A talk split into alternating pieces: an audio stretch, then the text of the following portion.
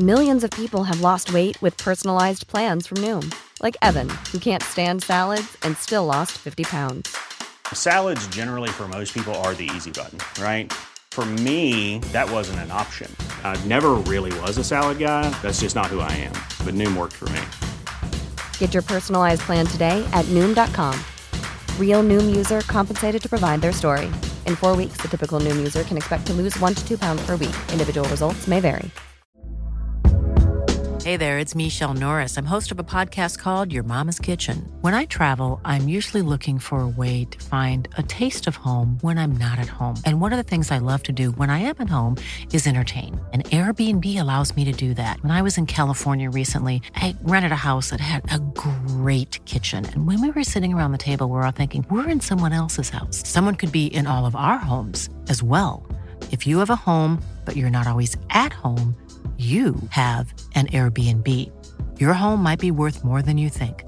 Find out how much at airbnb.com/host. Hello, everyone, and welcome to Podcast Horseman. Back in the 20s, we reviewed a very famous TV show.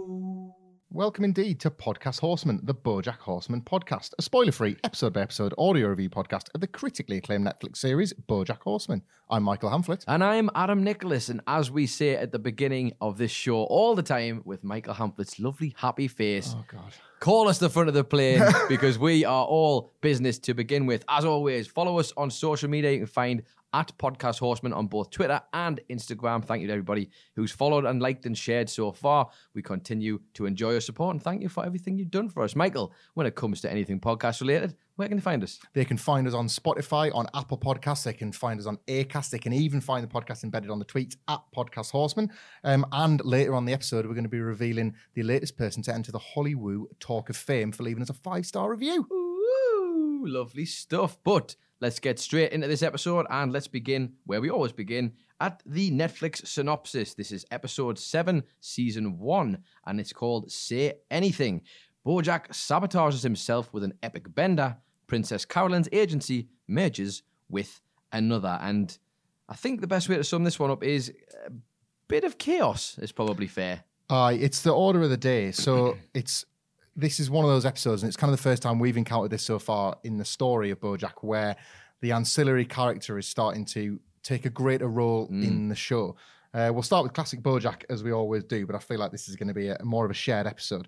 We open with Princess Carolyn giving BoJack a sincere yet entirely overblown pep talk, akin to what we've seen her do in prior episodes. But it all ends up being, so get the hell off my lawn. Her usual sort of pep, you're somebody that can be a somebody, is just really to get BoJack off the front of her house, because he's been on a bender for 2 weeks since Diane and Mr. Peanut Butter got engaged. We get a series of brilliant cutaway gags here where there's an old fella that's been with him that's just been on the drink with the stereotypical bottle of booze in a bag that he repeatedly refers to as John Stamos. At one glance, even an animated version of this man, you know it's not John Stamos. It's great because there's this graduating level of danger that him and John Stamos keep finding on this bender. He finds himself crying, naked, and at her office, talking about him drowning while night swimming, him crawling on the floor. John Stamos is dead. This is not before they both got Sharon piercings as well.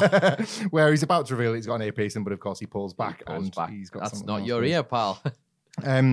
In a sort of effort, really, just to try and get him back on the rails, because this is how good Princess Carolyn is. She makes him the face of Gutenbergen, the urban German bourbon. Take a breath. Easy for you to say. She reveals that he takes up 80% of her time and earns 0% of her money. And that's why she wants to get that job pretty quick. But she has to pie him off straight away because she's got a meeting with Lenny Turtletop. So she puts Todd in charge. Todd at this point is revealed to have been on the bender with BoJack because BoJack had made him his designated driver, but then Todd had started drinking as well. At the prospect of Todd being given some responsibility by Princess Carolyn, he vomits everywhere. Which teases him. Hooray! Responsibility! And then BoJack, sort of in a moment of, I don't know, like sort of looking for realization, questions if she really means all that stuff she says when she does pep talk. And she just replies with, I'm an agent. I believe everything I say. It's a wonderful way of saying No, but yes, if that's what makes you feel good. And I think you've kind of undersold this pep talk a little bit, unless you're saving it for a bit more of an in-depth dive. But this is textbook Princess Carolyn, this pep talk. It's what she has in her locker for all occasions, I suppose. We've seen this already so far in BoJack Horseman, where Princess Carolyn is trying to be all things.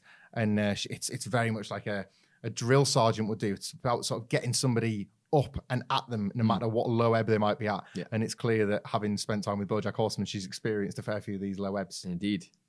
We start the episode proper, or really the next time we see BoJack Horseman. He's been getting progressively more drunk on bourbon. So the thing that was supposed to be a career opportunity for him, he's just turned into an extension of the bender that he started since Diane and Peanut Butter got engaged. Princess Carolyn, because this is all at her office, asks, well, how can you possibly be doing this? It's just like a prop. He says, I realised it was fake bourbon, so I based it with real bourbon. He is on a self-destructive tear. Classic tragic BoJack. He's in such denial about his feelings for Diane that he's trying to convince himself that he's in love with Princess Carolyn. That's how he's found his way back to her office. Interestingly, she's unmoved by his affections for her, but noticeably she rubbishes his affection for Diane as well. Princess Carolyn says to BoJack, you just think you are because you pay her to listen to her talk about yourself. So what he is perceiving as love is maybe just the fact that she's his memoirist and she has to be there. There's also maybe just a little bit of an overflow from last week's episode where we kind of saw she harbours a little flame for him still, whether she likes to admit it or not. And she was very envious of Diane being in the situation where BoJack had just fallen in love with her. The jealousy is creeping out rather than being quite apparent, because Princess Carolyn is desperately trying to suppress that for the good of her career. And that indeed comes up here. She sort of specifies that she can't be his agent and his girlfriend, as BoJack has made these advances towards her. It's quite brilliantly put across through a series of cutaway gags that reveals that BoJack follows this pattern with Princess Carolyn every single time he gets himself in bother. A series of increasingly desperate and awful situations finds BoJack in prison for hiding cocaine. There's a great little reference where he's just head to toe in bandages in a hospital, and we just hear him about to say, sneezing on Marissa Tomei, and then it cuts back to the office. So this remains this dark checkpoint in his past that keeps coming back to haunt him. But yes, that's when she says that she can't be his agent and his girlfriend. She boots him out the office, but he insists on sticking around. He hijacks an important call, leaves a cardboard BoJack, which is set to give out phrases from her favourite film, Jerry Maguire, that is just going to be there as a constant presence in her office, which is obviously a bit of a allegory for BoJack himself. Even when he's not around, he's just up in her way, up in her business, a constant difficulty that she can't quite shake off. Even when she wants to, there exists this version of him. This version with the motion sensor cardboard sign that goes off every time she walks past it. She, in a lovely a sort of vintage BoJack one-liner, she makes the point that she needs him out the way because she's got this film that she's working on with Lenny Turtletop. We'll get to sort of her story a bit more later on in the review. And she says she needs to find a new director. And he says, you could find my new director. Oh, man. It's a guilty puff. It is. Isn't it? It's such an easy, lazy joke, but it's very good. And it's very in keeping with, obviously, Princess Carolyn desperately trying to keep the relationship professional and BoJack not wanting to do that. And BoJack finds a way out for her. He works around her saying that she can't be both by sacking her as his agent and just saying, oh, well, I want you to be my girlfriend again. Let's date. Now you're not my agent anymore. That's his way of thinking of that he's going to solve the problem. He employs Vanessa Gecko, a rival that has suddenly found her way into Princess Carolyn's life. We will discuss that further shortly. She's hassled by the decision that BoJack's made, but he convinces her to go for a date in Elephante, mentions, amongst other things, that he's bought the restaurant so they can pretty much get whatever they want, which is a nice callback to when he was complaining about having to pay for the amount of bread he'd eaten when we saw them on a date there, I think all the way back in the pilot. And obviously bought in the last episode when he and Mr. Peanut Butter were having the sort of pissing contest, if you will, over Diane's affections in Elephante. It's nice that that dreadful decision he's made somehow paid off. Yet another one has stuck, but he's trying to make the best of it now. The date goes wellish. She finds herself gradually being charmed by all the things that she used to like about him in the first place. BoJack, after a bit of prodding, convinces her to go for gelato and for a nice walk on the beach, put the feet in the sea, all that kind of thing. And she goes to freshen her whiskers. She's really keen on this idea. But while she's in the bathroom, she takes a very tough phone call. I'm going to come back to the contents of that later because we're going to go into a bit of detail on Princess Carolyn's day. But ultimately, in spite of the bad news that she takes in that call, she's just too happy to go and be happy. The thing that BoJack has pitched her is something she's very keen to do. Just have a nice time away from the work, away from some of the professional stresses that have existed in their relationship in the past. So she finishes preparing her whiskers. She goes back out into the restaurant. But in the meantime, BoJack, who has been waiting outside for his car to come from valet, has received a phone call from Herb Kazaz. Dun, dun, dun. Dun, dun, dun. Todd.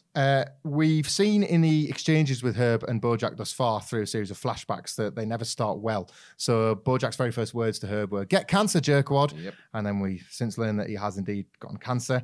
Herb, as BoJack answers the phone, says, "Ruin any lives lately, asshole." Oh, God. It's toxic. Yeah. It's a toxic relationship, but it's one that BoJack has felt the need to try and address. He's made the call. Herb has finally returned it. But Herb isn't giving him the easy way out. He asks BoJack to come and see him in Malibu to face up to the consequences of some of his actions and say whatever it is that he wants to say to his dying face. BoJack is completely rattled, as you can imagine. He panics a little bit on the spot, but agrees that he's going to come and see him. And then immediately and brutally rejects Princess Carolyn as she has come out ready and waiting to maybe give love and give happiness another shot. He does it rather immediately, to be honest. He says the call has pulled him back into the reality that she was trying to explain to him earlier on in the episode. We're just two lonely people trying to hate ourselves a little less. A little bit less. Right at the point that she has tried to find love in this relationship again. He doesn't even give her a ride home. He just drives away into the night to go and do whatever it is he needs to do to confront this Herb situation. Of course. That's what you get when you fall for a horse. Oh, poor Princess Carolyn. The last thing we get of BoJack in this episode is that he rings Princess Carolyn. A couple of days have passed. He's asking for work, and she reminds him that she's not his agent. And that's it. He's going to see Herb. We will get onto more of that later because things are about to get a little bit darker. It's been tricky this episode to review BoJack's life because this has mainly been a Princess Carolyn episode, the first of its kind in this review. Indeed. And in this season. Yeah. Let's be honest, overall. It's the first time a character has taken centre stage. We will get to Todd. Normally, we would obviously just see what all the other characters have been up to. But really, even the actions of BoJack have been through the lens of Princess Carolyn. So it's more easier to kind of talk about classic Carolyn here. Her episode starts where she meets... Classic Carolyn. Yeah, having that. Because I'm sure we'll come back to that again in the future. Yep. Her episode starts where she meets up with film director Lenny Turtletop. "Lenny Turtletop, you skinny bitch, how are you?" is her way to sort of introduce herself to him over a relationship they have at the now familiar diner, which already kind of implies that she's needing to stay on his good side. There's a bit of Hollywood power dynamic between the two there because we've got one old rich, I was going to say old rich white guy, old rich turtle and he'd be a white guy. If he was a guy, he'd be a white guy, but he happens to be a turtle in this scenario. They are at least sharing good news because they've got Zach Braff for an Eva Braun movie, which was apparently the big steal. That was the one. That was what was going to get us off the ground. But when she walks back to her office, obviously in quite a celebratory mood, she finds utter chaos. There has been redundancies of promotions at the very same time due to a merger with another agency. Including, as we'll find out, her rival, Vanessa Gecko. She talks about how she is a bug-eyed, slithery lizard. It's a good setup, this. Who is a human. She describes, basically, as much as she possibly can, a lizard, to which we see the inversion of the humans as animals, where we get animals as humans. She is just the cruelest version of herself. Is a human being. Human, yeah. We've actually heard about Vanessa Gecko once before, because this is the agent Andrew Garfield signed with when Princess Carolyn was trying to get to her through Sarah Lynn. So there's almost a little bit of karmic justice against Princess Carolyn not being quite so nice earlier on in the show. Absolutely. She tried underhanded tactics, didn't she? She tricked Sarah Lynn into signing with Gecko so she could free up Andrew Garfield for herself. Obviously highlighted just how far back maybe this rivalry between the two has gone, and now here she is on her doorstep. Gecko, though, if we were ever to be in doubt on who was the character to sympathise with and who was the one to loathe, we are told straight away that it's Vanessa Gecko. They fake pleasantries, but Gecko talks about her husband of 15 years, her 3 kids, how she cooks hot dinners, and then comes to work, and then just says, "Oh, you really can have it all." And she does Soul Cycle, Michael. She does Soul Cycle. Soul Cycle. Who could be a bad egg who does Soul Cycle? Who could be arsed with Soul Cycle? But a mother of 3. And she then puts it to Princess Carolyn, "How old are your children again?"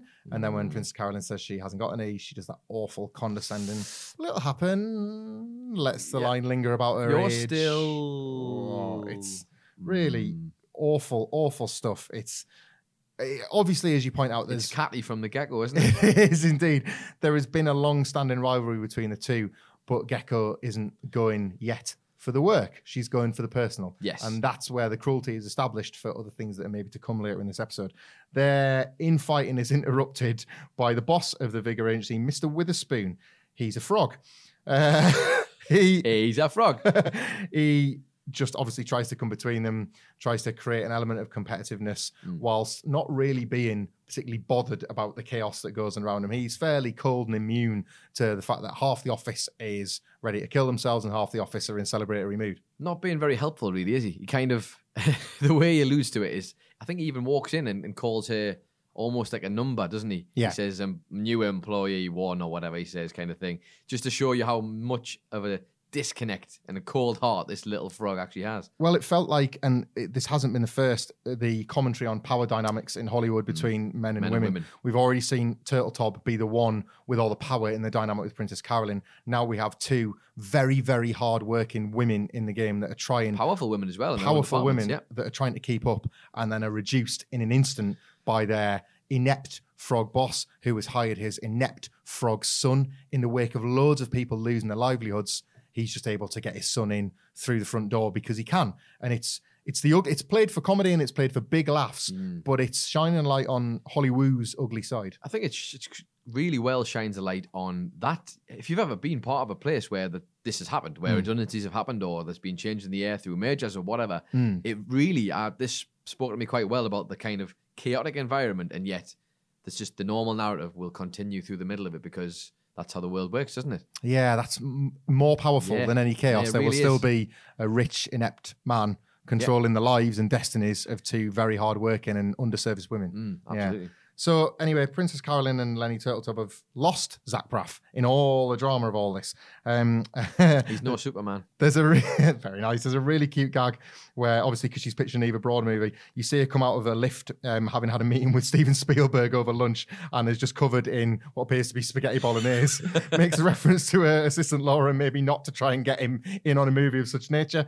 It's a cute throwaway gag, but at this point, this is when she finds out that BoJack has been taken by Vanessa Gecko because the two plots are kind of happening all at the same time. BoJack, this is a Princess Carolyn episode, and BoJack is an interruption to her episode as much as he is the character's life. Almost like BoJack is trying to, there's like a meta level here where BoJack's trying to make the episode about him again. Yes. Like he's trying to wrestle that narrative back off Princess Carolyn. Reclaim even though it's her episode, he still keeps popping in, interjecting, trying to steal it back. Yeah, which obviously we get through the very literal manifestation of him being a constant presence in the form of a cardboard version of himself. Just, I need to be here in this. That's how much of a narcissist I am. I have to be in this room at all times. What's the show called? Princess Carolyn. It's not called Princess Carolyn. She's obviously really glad to be shot of BoJack as a client. I would watch that show, by the way, for anybody else who's out there might want to do a spin-off. I would watch Princess Carolyn, the show. Netflix, if you were listening, commission that tomorrow. Damn right. Yeah, she's glad to be shot of BoJack Horseman. Vanessa Gecko maybe doesn't realise what she's got in the form of him. And this manifests itself almost straight away in the paparazzi birds that we've had from the prior four episodes that have set up. We've had this quite big plot here that where they've took the pictures of BoJack and Sarah Lynn having sex. They've been trying to extort him, but they just can't get a hold of him. But we've been trained to dread the eventual kind of coming together of this plot, and it looks like it's going to be a little W in the column for Princess Carolyn because as soon as she gets shot of him, here they are ready to extort Vanessa Gecko for $150 each. I mean, it is each, Michael. That's the first payoff. That's just ridiculous, isn't it? That after all this, they were only going to want $150.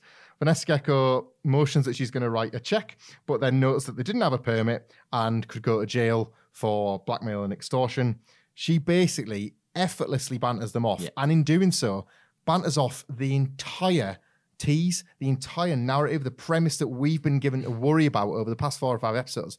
Vanessa Gecko has done it. She's fixed it. She really can have it all. She's cooked those meals for her kids. She's made love to her beautiful husband of 15 years. And she's dealt with something that we, the viewer, have been worried about for 7 or 8 episodes. A real difficult issue in BoJack's life has just been dealt with. And she does Soul Cycle, Michael. I should also point out as well, this is a big victory, or certainly it felt like a big victory for me in the episode, because up until this point, despite Princess Carolyn's done a lot of things where she's tried to motivate BoJack, to kind of get him out of his stupor and all this kind of thing.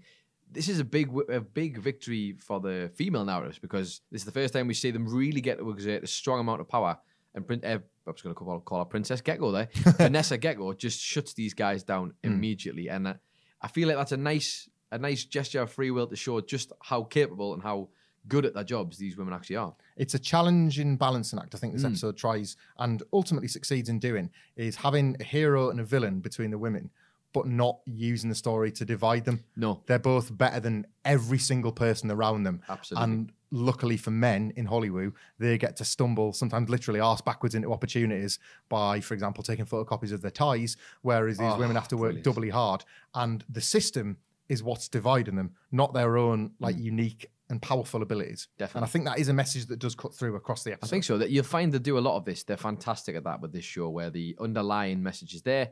You've just got to look through all the jokes to find it.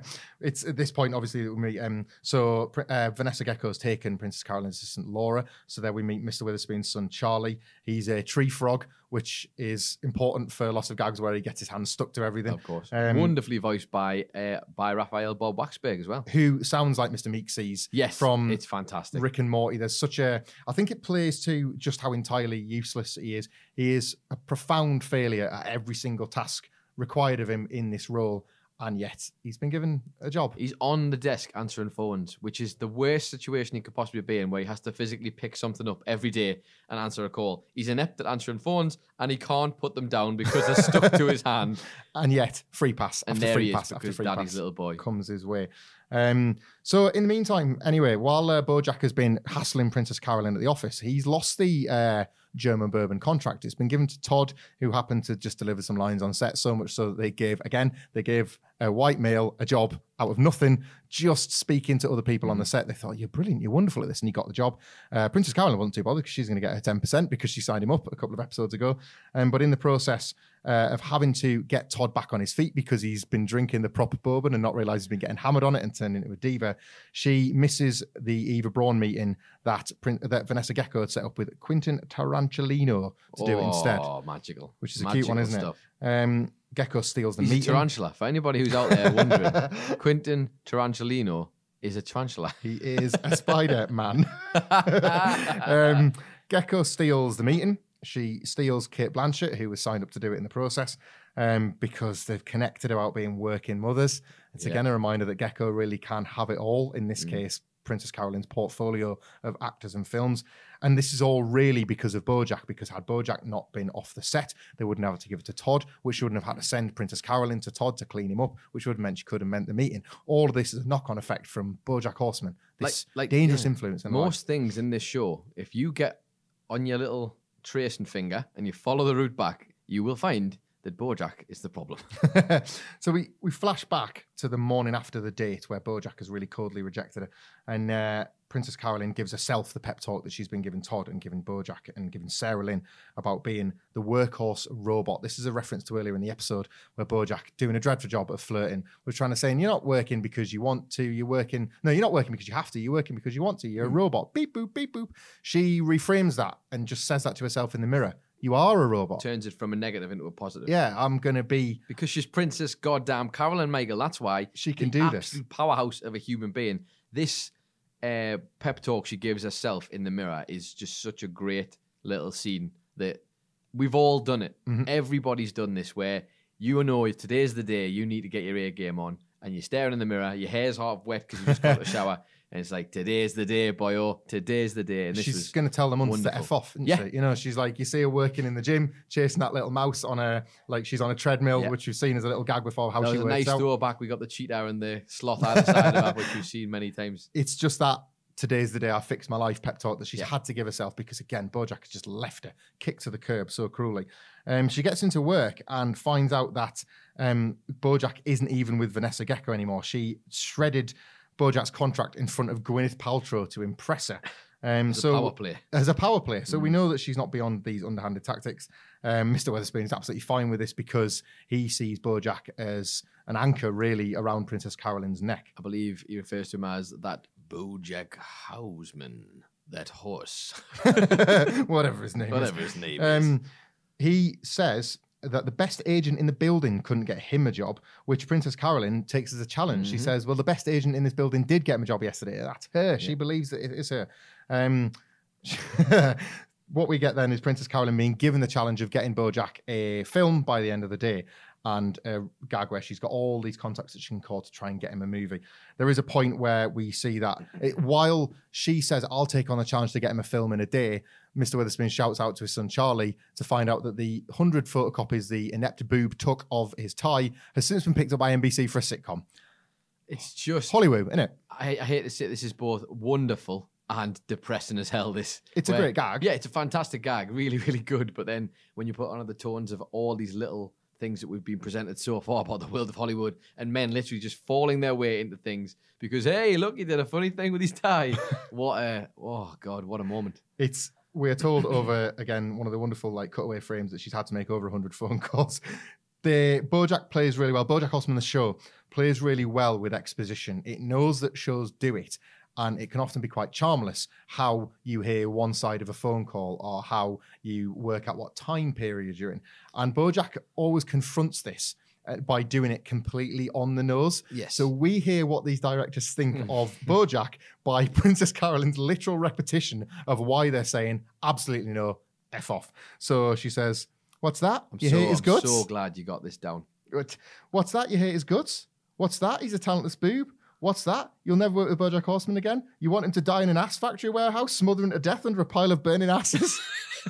That is a stupendous amount of detail, not only for the show to go in for us to enjoy that the curtain's getting pulled back, but on the idea that BoJack Horseman has done something so terrible that this is what that director thinks. I like to think that that director is maybe a friend of Marissa Tomei, and the day that he sneezed on her is the day, because it matches up with the rule of three gag we had earlier in the episode. But even if not, something has happened in the lives of BoJack Horseman and this director for that to be the fate that they wish upon him. Imagine what you'd have to do to someone for them to scream such a specific thing down the phone and in pure fury at BoJack Horseman. I can only imagine who and what that whole thing was around. It is, again, as well, a reminder of just what Princess Carolyn takes on by taking on BoJack, either taking him on romantically or taking him on professionally.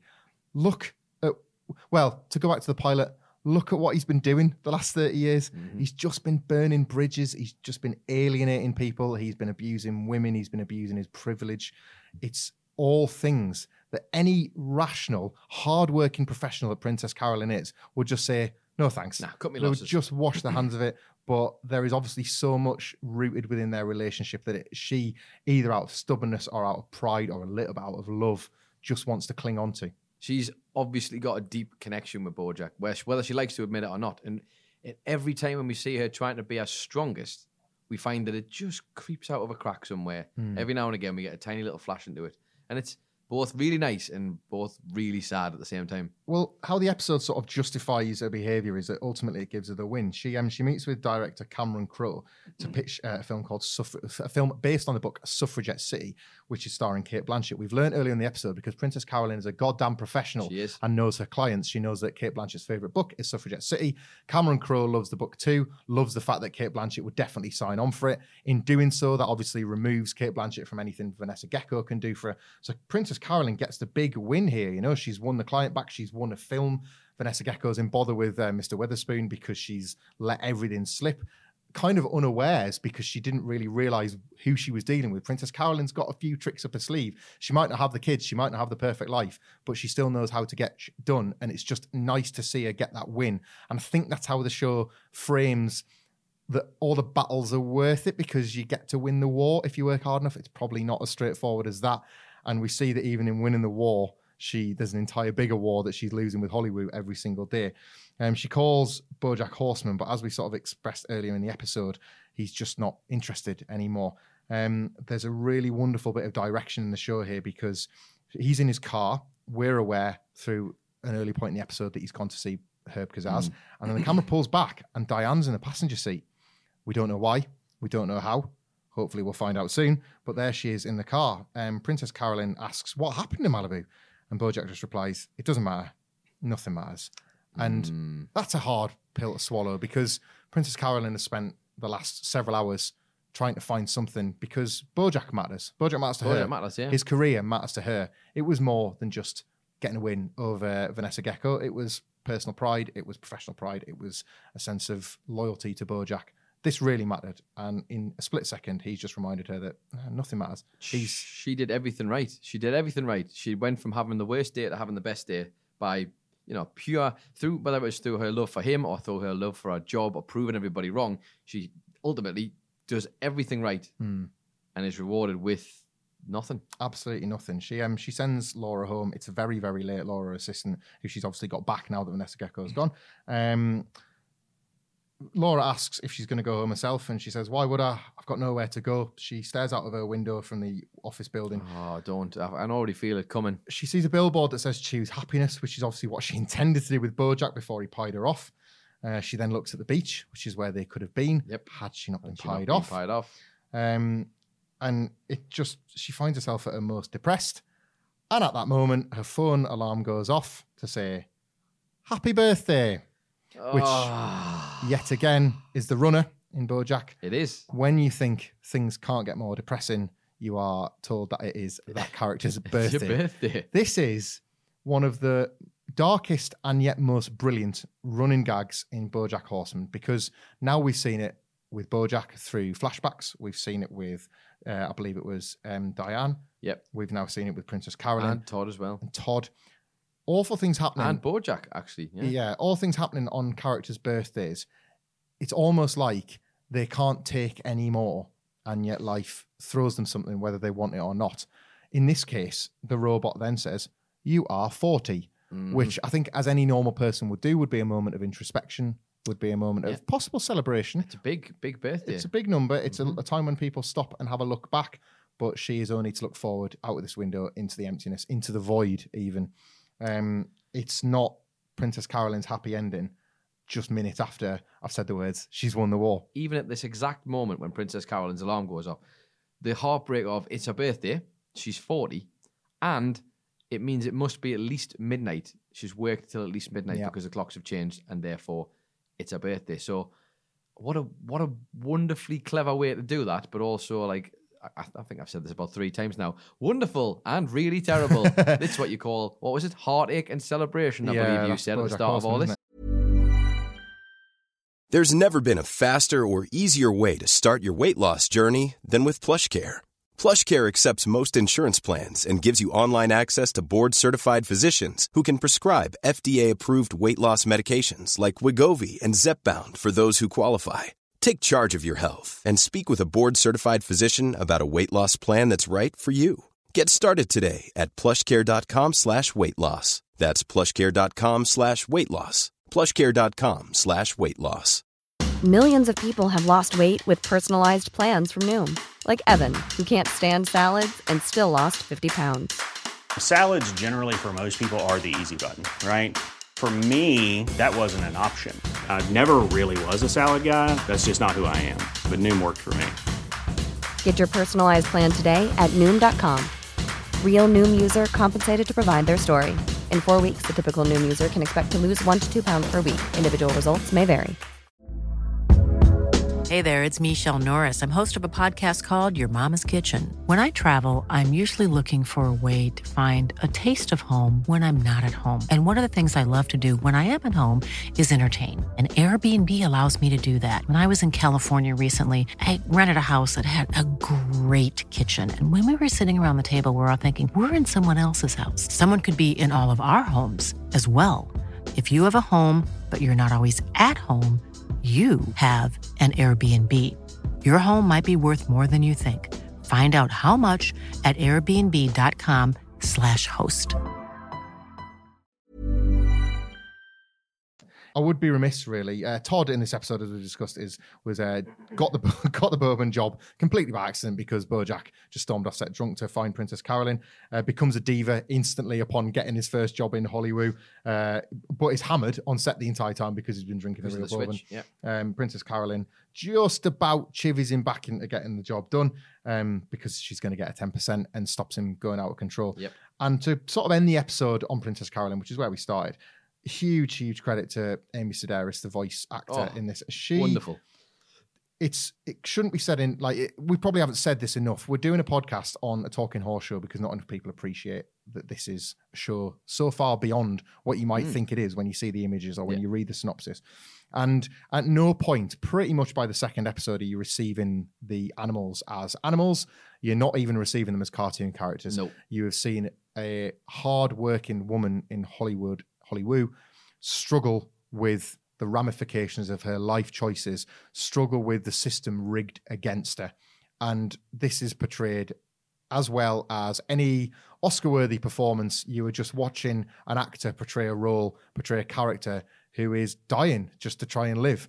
And it's phenomenal. It's an absolutely stunning vocal performance. We've given credit to Alison Brie for doing the same thing as Diane. And I know for a fact that Will Arnett's going to get a lot of love for BoJack as the show goes on. But this one was awards season submission worthy for me from Amy Sedaris. Which I find fascinating as well, that she never, ever, ever met any of the other cast members during this show's recording.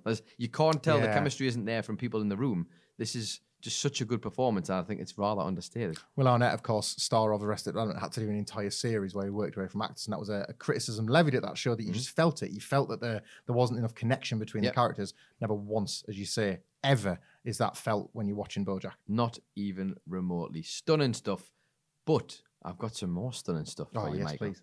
I need some of these. I think we need some. I was going to say, there was a lot of heavy undertones there, so let's go and find some less heavy stuff, shall we say. But still, plenty of undertones.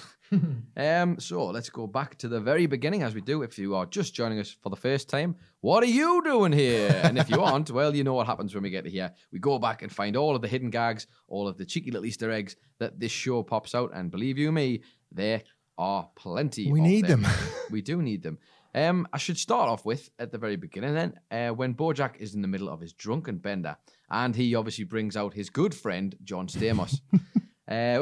Which continues a bit of a trend here on BoJack Horseman, where they will find actors, specifically from American TV, and just bring them into the spotlight if they've been on, say, a sitcom or like probably a show that lots of people have seen. General Hospital for John Stamos, and many other things, of course, but that was the one that stood out to me.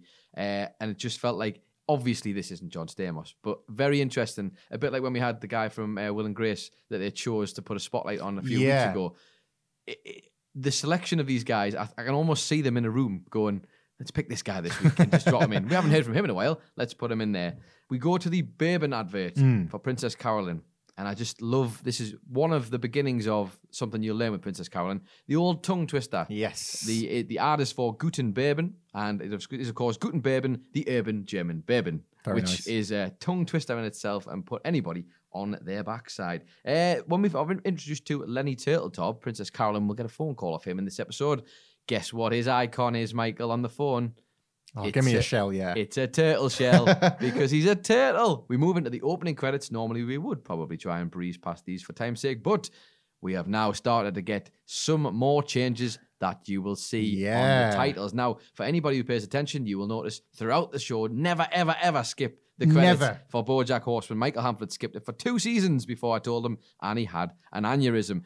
In this episode, watching credits back is really difficult. Yeah, it is, because you're not really interested that many times in a row, are you? That's quite a difficult thing. I had to do it, though. I had to do it. You did. However, in this one, for anybody who was watching last week, you will notice that the D is now missing from the Hollywood sign in the background because, of course, as you will learn, moving forward, this is Hollywood.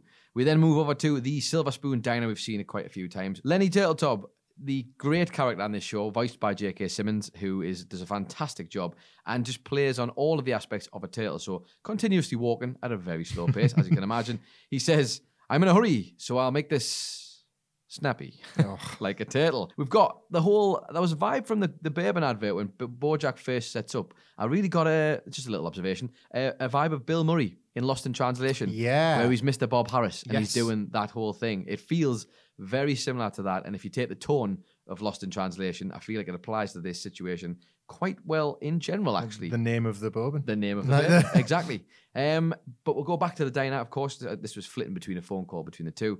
We see when Princess Carolyn is getting her order in the diner, she orders some milk. And, of course, the waitress is a cow. So she milks her own teat 3 times before giving her the glass and saying, there you go. And Princess Carolyn's rather happy about all this. Then we get the beginning of Lenny Turtletop's little running gag through the episode because he's a bit of a throwback. As you will learn, Lenny Turtletop is very old. He's lived a life, hasn't he? He's a turtle. And they do go for quite some time. The first of these is when he says, so the gags are, as I once said to a young Ed Begley Sr., mm-hmm. I should point out, it ain't a deal till the deals are all done. Now, as you will find out if you are doing a bit of homework like we are, Ed Begley Sr. was, and as Wikipedia will tell you, as they're about to tell me about all of the future ones here, was an American actor of theatre, radio, film, and television, notably from, he was born in 1901 and he would have passed away in 1970. So that's your first clue as to how old he must be if Lenny Turtletop knows a young Ed Begley. He then immediately goes on in the same conversation to say, I'll say to you what I said to a young Buster Keaton. What? Because, of course, Buster Keaton, star of silent films from back in the day. So just remember these as we go further on, because Lenny Turtletop is ancient, everybody. Mm-hmm. Let's cut across to Vigor offices, of course, where Princess Carolyn works. And when we first see the opening here, it's all a bit mad. As you said, we've got a merger going on and there's been redundancies. There is a visual feast here. If Hemingway thought Paris was a movable feast, well, guess what, Michael? Vigor offices is even more so. We get a nice combination here of the sort of subtle differences they can play between people and animals. So we see a grasshopper / a cricket who's running past with a bunch of papers. I didn't know if anybody could quite figure out what the gag was here, but it felt like there was something. I just couldn't quite get it. However, Podcast Horseman, if you've got any ideas. However, you don't need to know what this one was because there was a slug who was just pouring salt on his own head before he dissolved himself because, of course, that is the deal when you're a slug. A wonderful little gag, that. Then there's a few little lovely tidbits to do with names here. First of all, we got two boxes. I love this gag. There's two boxes in the middle of the room, you will notice. One of them is a box that says David Stuff, who's obviously had to put all his rubbish in a box. However, sat underneath that box is another box that says David's Desk.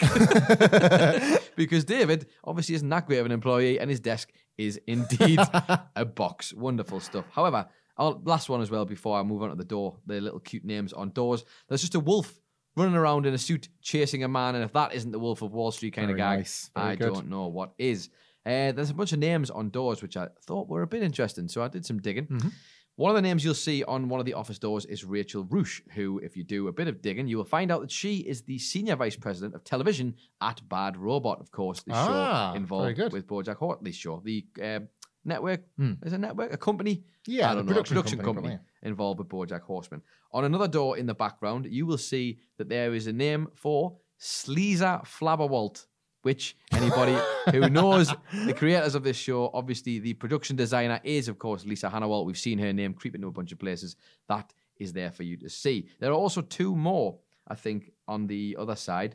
There's a name on one of them that says Joel Zadak, and that is actually Raphael Bob Waksberg's manager. Wow. Which is noted the wonderful book, The Art of the Horse, BoJack Horseman, The Art of the Horse, which is a fantastic read. Go and get that if you haven't already. It's another visual feast. And the last name I could find was Meredith Caffell, which was on one of the other doors, and that is Lisa Hannawalt's agent. So there you go. So the amount of time they spent going on these is absolutely delightful. Now, here's a bunch of... So you spoke before about the flashbacks that BoJack has. We get three and possibly my favourite flashbacks we'll get in this season. BoJack in various different situations where he said, I'm really pleased this thing happened because it made me realise that you're the one that I want, essentially, to Princess Carolyn. The first one is BoJack... Actually, I don't know if I've done these in order, but there's one... BoJack is in a prison cell. Mm-hmm. And on the wall, there's a game of hangman, right? Now... Be sure to have a look because on the wall you'll see there's a already dead bunny who is the hangman on the image, and there's been a bunch of guesses for this, and it's a 5-letter word with an E and a T. So the E is the second letter and T is the fourth letter. Now the summary we came to was that ironically the word they were trying to get was death. Yeah, quite possibly. Now I may be wrong. If you think there's a better one, again, at Podcast Horseman to fill those gaps in. But you've already lost the letters Q, V, Z, R, W, L, S, and G. So you're on borrowed time as it speaks. Also, there's a great little thing. There's just a bunch of, when whoever's in a cell just puts like the little numbers down and does the tally. The tally that only goes up to 7 days. So I don't think that little stint worked out for whoever our friend writing on the wall was. But all of these flashbacks are great. There's a flashback to BoJack in an abortion clinic. and just a bunch of good signage in that room. One of them is Planned Parenthood, which is fantastic. There's also another sign that says Grouper instead of Groupon for an abortion and deluxe spa weekend, only $60. Oh, man. Really, really tense stuff there. And there's another sign for the fight against udder cancer, because, Michael, there's a lot of horses, a lot of cows out there, and they get cancer too. Mm-hmm. And also the magazine that BoJack is reading is Preggers Weekly. The attention to detail is fantastic. We then find ourselves in Lenny Turtletop's office while he's on the phone to Princess Carolyn. For any eagle-eyed viewers, you will notice a great big movie poster on the wall for The Good, The Bad, and The Bugly. And Clint Eastwood in this situation is a bug person, of course, instead of an actual person. Very nice. And we also get another one of our little gags. As I once said to a young Lionel Barrymore, shut up. And as Wikipedia will tell you, Lionel Barrymore was an American actor, stage, screen, and radio, as well as a film director. He was alive 1878. Wow. He was born and passed away in 1954. So Lenny is getting older by the minute. He knows all these people. Older by the reference. I do love the world this builds with Lenny Turtletop. Back in PC's office, obviously, we have the moment where she says, I need to find a new director. And he says, oh, you need to find my new director. Oh. She's gone. The gag here is, of course, Princess Carolyn keeps leaving every time BoJack thinks he's doing a cute gag. Yeah. This is the first instance. There will be another that crops up shortly. Back on the Guten Bourbon shoot, this is when Todd has assumed the position and is sort of taking control. He's going a bit diva, he's gone a bit mad. Mm. And he says, and I'm definitely going to mess this up, but I really want to get it in the first take, so let's give it a shot. He says, I am determined to get the jargon of this German bourbon blurb in. Oh, well done. Oh, fantastic, sensational Very stuff. Good. Wonderful writing here. Yeah. I'd love to know who does all these, because they're sensational. Imagine choosing to take on the challenge of scripting tongue twisters as a regular runner. Unbelievable. This is a running joke within the show. 9 times out of 10, it's Princess Carolyn, a.k.a. Amy Sedaris, who has to do them all. Yeah. So, I mean, it's not an easy task, that, is it? It was not in the contract. There was us just popping like fools at Neil McBeal, the Navy SEAL, without realising what that was unearthing for the remainder of the show's run. Absolutely. Now, there's a great couple of gags in the Princess Carolyn's office, but I think I might save that one for later, shall we say, because it's too funny. And it's got some great heft to it. But then while Princess Gecko is dealing with the birds who are trying to blackmail BoJack and her, indeed, she manages to talk them out of the room and they both leave. She says, send those guys a nice fruit and nut basket from me. Because even though she's a killer, she is also a good heart. And of course, what the birds love, they love a bit of fruit and nut. As we've noted there, the voice of Charlie Witherspoon is, of course, Raphael Bob Waksberg, which continues to get funnier the stupider his antics get throughout this episode. So we go back to the Guten Bourbon shoot again. This time, I think we're in BoJack's house now, when Todd is having a bit of a moment of crisis. You'll notice as well that BoJack's bed is still held up by a copy of Secretariat, as we've seen. Brilliant. Another crutch throughout this episode, and we get the big reveal, Michael. The Todd's surname is Chavez. Mm. And there's a nice little gag here about taking in stereotypes, because Princess Carolyn kind of says, I just didn't think your surname would be Chavez. Low-level implied racism about the whole thing there, isn't it? Yeah, absolutely. In Elephante, when BoJack and Princess Carolyn are together, you'll notice the red wine is called Bellissimo, because it's probably very nice. Mm. And also, we get another gag here, where, similar to BoJack in the office trying to do his nude erector joke, he says, as Princess Carolyn says she's going to go and wet her whiskers or whatever she's going to do, BoJack says, you scamper right back here, pussycat. You look at your reflection too long, you might just fall in love. Oh, she's gone. She's already walked off, because who cares what BoJack's got to say?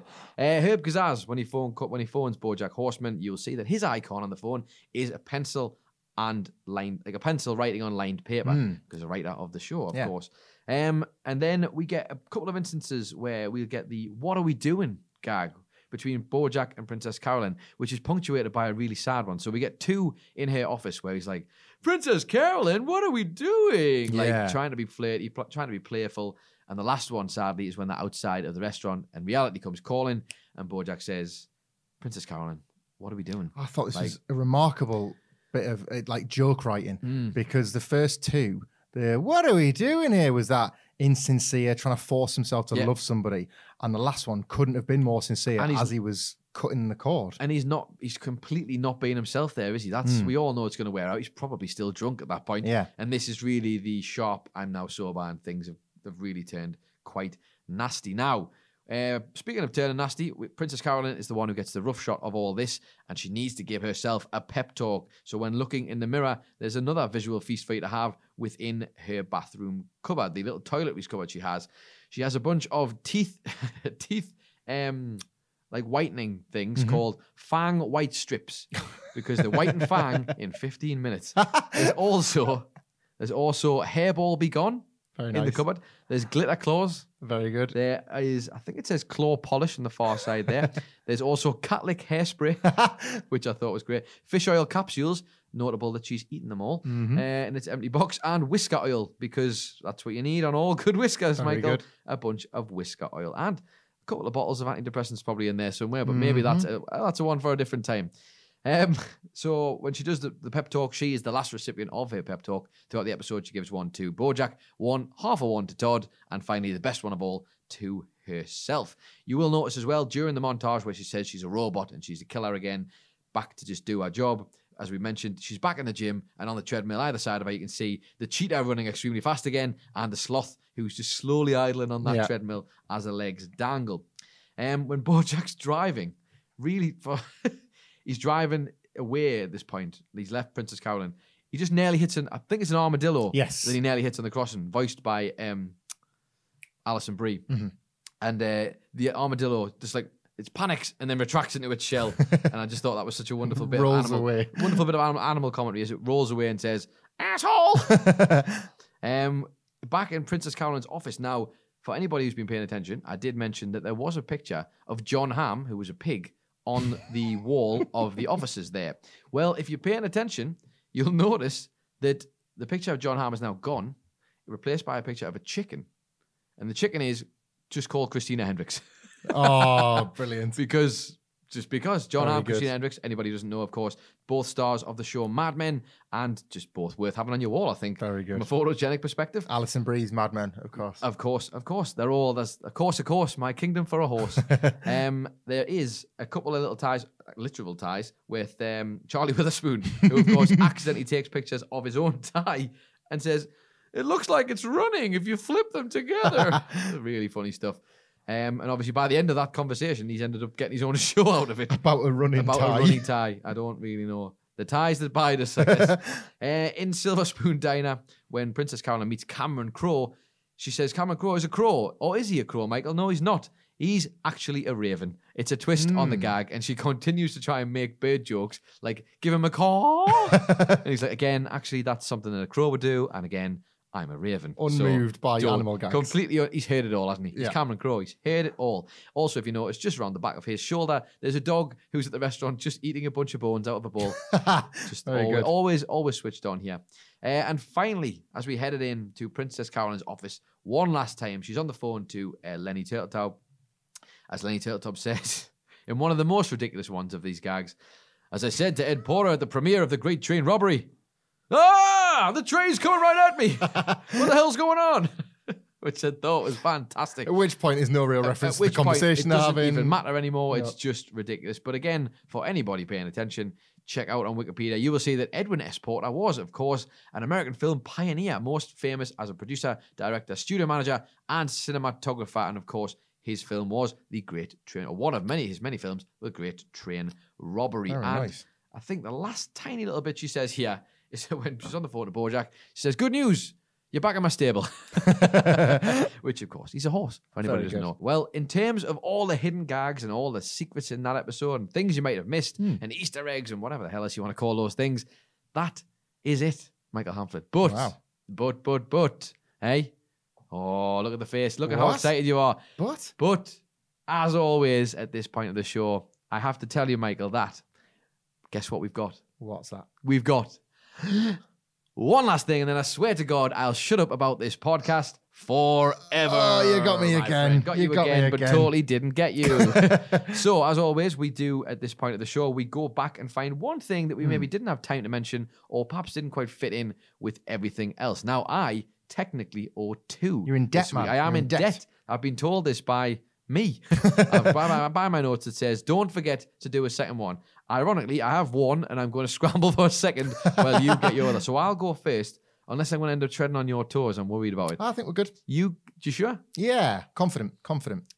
Okay. Well, I'm going to go with the gag, the funny gag that popped us both stupid in this episode, the one that I didn't mention from the episode. This was so unexpected. I've seen this show so many times, and it still got me, like, howling laughing. I think it's one of the best jokes of the season. It's brilliant. Basically, as you will have watched, BoJack is getting blackmailed by these two birds, and they turn up at the offices of Vigor and try to get money out of Vanessa Gecko. She obviously talks them down. She basically says she's not going to pay them the money because it would be a Class E felony. She could put them away for 4 years and they didn't have a permit, yada, yada. Also, she might try and blame them for the murder of Tupac Shakur, which is obviously good enough. She could do Somebody did it. Somebody had to do it. Well, the two of them get really panicked, these two birds. And one of them tries to just flee the scene. So he's a bird. So, of course, he goes for the window, flies towards the window at such pace and just smashes into the window like all good birds do who haven't realised. And he's absolutely out cold. It happens so fast. It's such a jarring pop. It honestly, I've watched this show now 5 times. This is the first time I've really cottoned onto the joke. And I've watched it twice now in the space of so many days. And it just floored me. Much like the bird who goes out the window, it completely floored me. And he's dragged out by his mate in an unceremonious disaster of a blackmail. This is absolutely fantastic. There's quite a lot of plot wrapped up in that moment. There is. So you're quite disarmed by Vanessa Gecko's ability to just deal with this and take the problem off our laps, take it off BoJack's lap. Yep. And then you're watching the bird subsequently be disarmed and smash himself into a window. Unbelievable. It's quite a real, like, I can't understate this when you're watching this back. You've been asked to invest in this plotline. This is a big thing. And then she's just banned it off completely because she's good. This is a smoking gun that's going to go off, and we know it is. Chekhov told us this has to go off at some point. It doesn't, and then remarkably so, we end up in a situation where it is literal fight or flight, and the bird gets up and tries to fly out of the office and run away before he can get into any more trouble and just hits the window. I'm weak at the knees. Incredible. For this moment, honestly. Absolutely incredible. Go on then, what you got for us this week? So mine was just, I thought in the arrangement of the episode, to be honest, it may have come across in the review of it, how it was hard to talk about BoJack without talking about Princess Carolyn. Then it was hard to talk about Princess Carolyn without talking about BoJack, Todd, and Vanessa Gecko. Rarely does the scene stay still. And that's a difference I felt in the direction so far of this episode versus every other episode. You're left normally to linger on BoJack's troubled emotions or difficulties in his life, or they're very real, ironically, it's a horse show, human feelings between characters. The conversations feel authentic and real. You are left to deal with pregnant pauses or awkward silences because characters are speaking to one another as they would. However, Princess Carolyn is not afforded such privilege in her life as a busy agent that's trying to do everything. There's so many quick cuts. There's so many moving parts. Her life never stops, as we've sort of alluded to. She's up at 7:00 for a meeting with Lenny Turtletop. She's still in the office at midnight, when she's getting her last deal done. All the characters are constantly moving around. Nobody's ever sat still. And I just thought this entire episode, it felt like an instruction because it was trying to reflect to you, the viewer, how she has to live her entire life. Princess Carolyn's life as told to the viewers through an episode that was focused upon her, but never, ever settled upon her because nothing in her life is ever settled. It was hard to write notes about. It was hard to talk about. It was hard to catch everything, as you did so brilliantly, going through all those jokes and references, because there was just so much. The density of it felt by design because that's her life, that's her diary.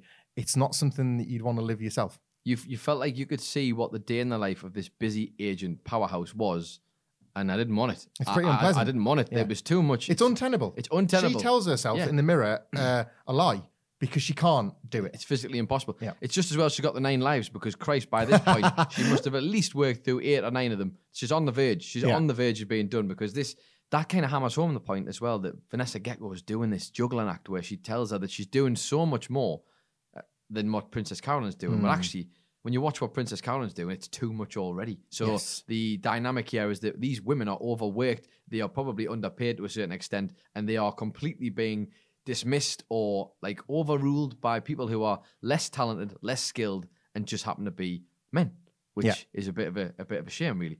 I do have another little thing to add to this, which I was joking. I obviously knew the whole time what I was going to do. This is that one last thing. This is now my second one last thing. And then I swear to God, I'll shut up about this podcast forever because this is a little bit more of a deep dive, but I like it a lot.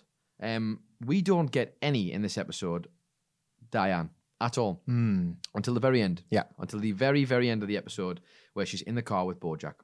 Super dramatic. Super dramatic. A big reveal that they pull, they once again, and they do this where the pullback is either often to reveal a joke because someone else is in the room or it's to reveal something that makes it sadder. Yes. And you will notice this as the show goes on. But the thing that I picked up on here really is that constantly throughout this episode, BoJack is running away from things. He's running away from Diane, which was the main thing. And he's using Princess Carolyn as a way to distract himself. And he's using Princess Carolyn and her life as a way to distract himself because there's so much of it going on. Yeah. And he tries to enforce his way into all of it. The thing, though, that really struck me is that what have we said about Diane throughout this show? The entirety of the time we've been watching it is that Diane is reality. Diane is the true one constant throughout this show. She is Hollywood, and Hollywood's everything around it is going mad. There's all these fakeness, all these lies, all these clever truths, people just being really not great people and trying to present insincerity. Isn't it, the whole world? Yeah. And then you get Diane, who is literally the most sincere person in the whole show at this point. And every time she's featured or she's on, we get truth.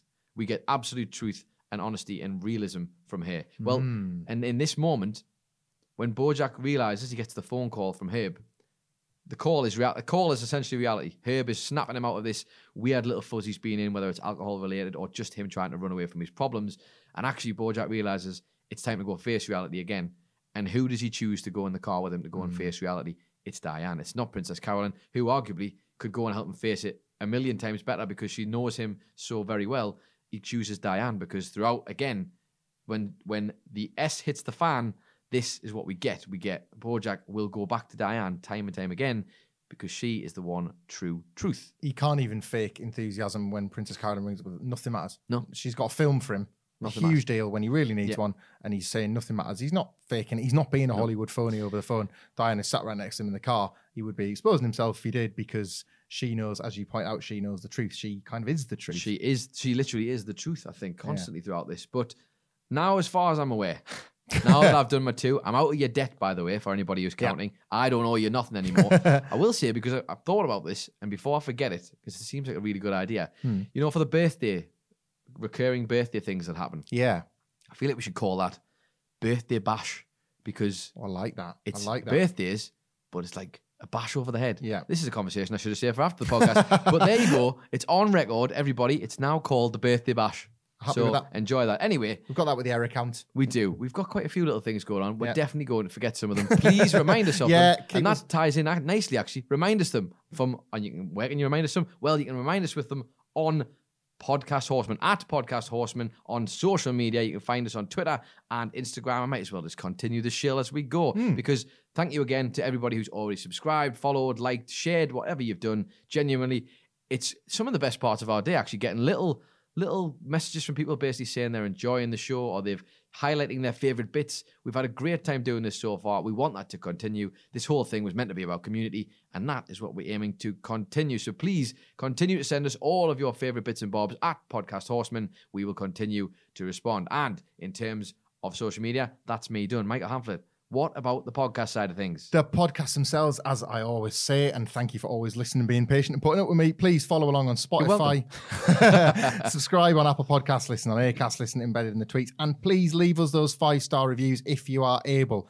We do really appreciate them. You've heard this on every podcast you listen to, but the reason we all ask for these is because it helps us get seen in searches. It helps build a community that Adam Nicholas spoke about there. The more people that find it, the more people that can listen to us, the more people can talk about listening to us, talk with us about this show, because we love to talk ourselves horse about the talking horse. Whoa. And thank you to this week's entrant in the Hollywood Talk of Fame for leaving us a 5-star review. We'd like to thank Wheelman 007, who was neither shaken nor stirred when they said they were excited for what is to come, and I can't wait to hear more of you guys. We really appreciate that, Wheelman 007. There will be a star on the Hollywood Talk of Fame coming to you via our socials at Podcast Horseman on Twitter and Instagram. You know what it is? I can feel some real male bonding going on here. Oh, hey. I see what you've done there. You see what's happened there? Because he's James Bond, Michael, 007. Anyway, let's move swiftly on from that. I will distract you all with the Netflix synopsis for next week's episode, as we do, just to sign off on.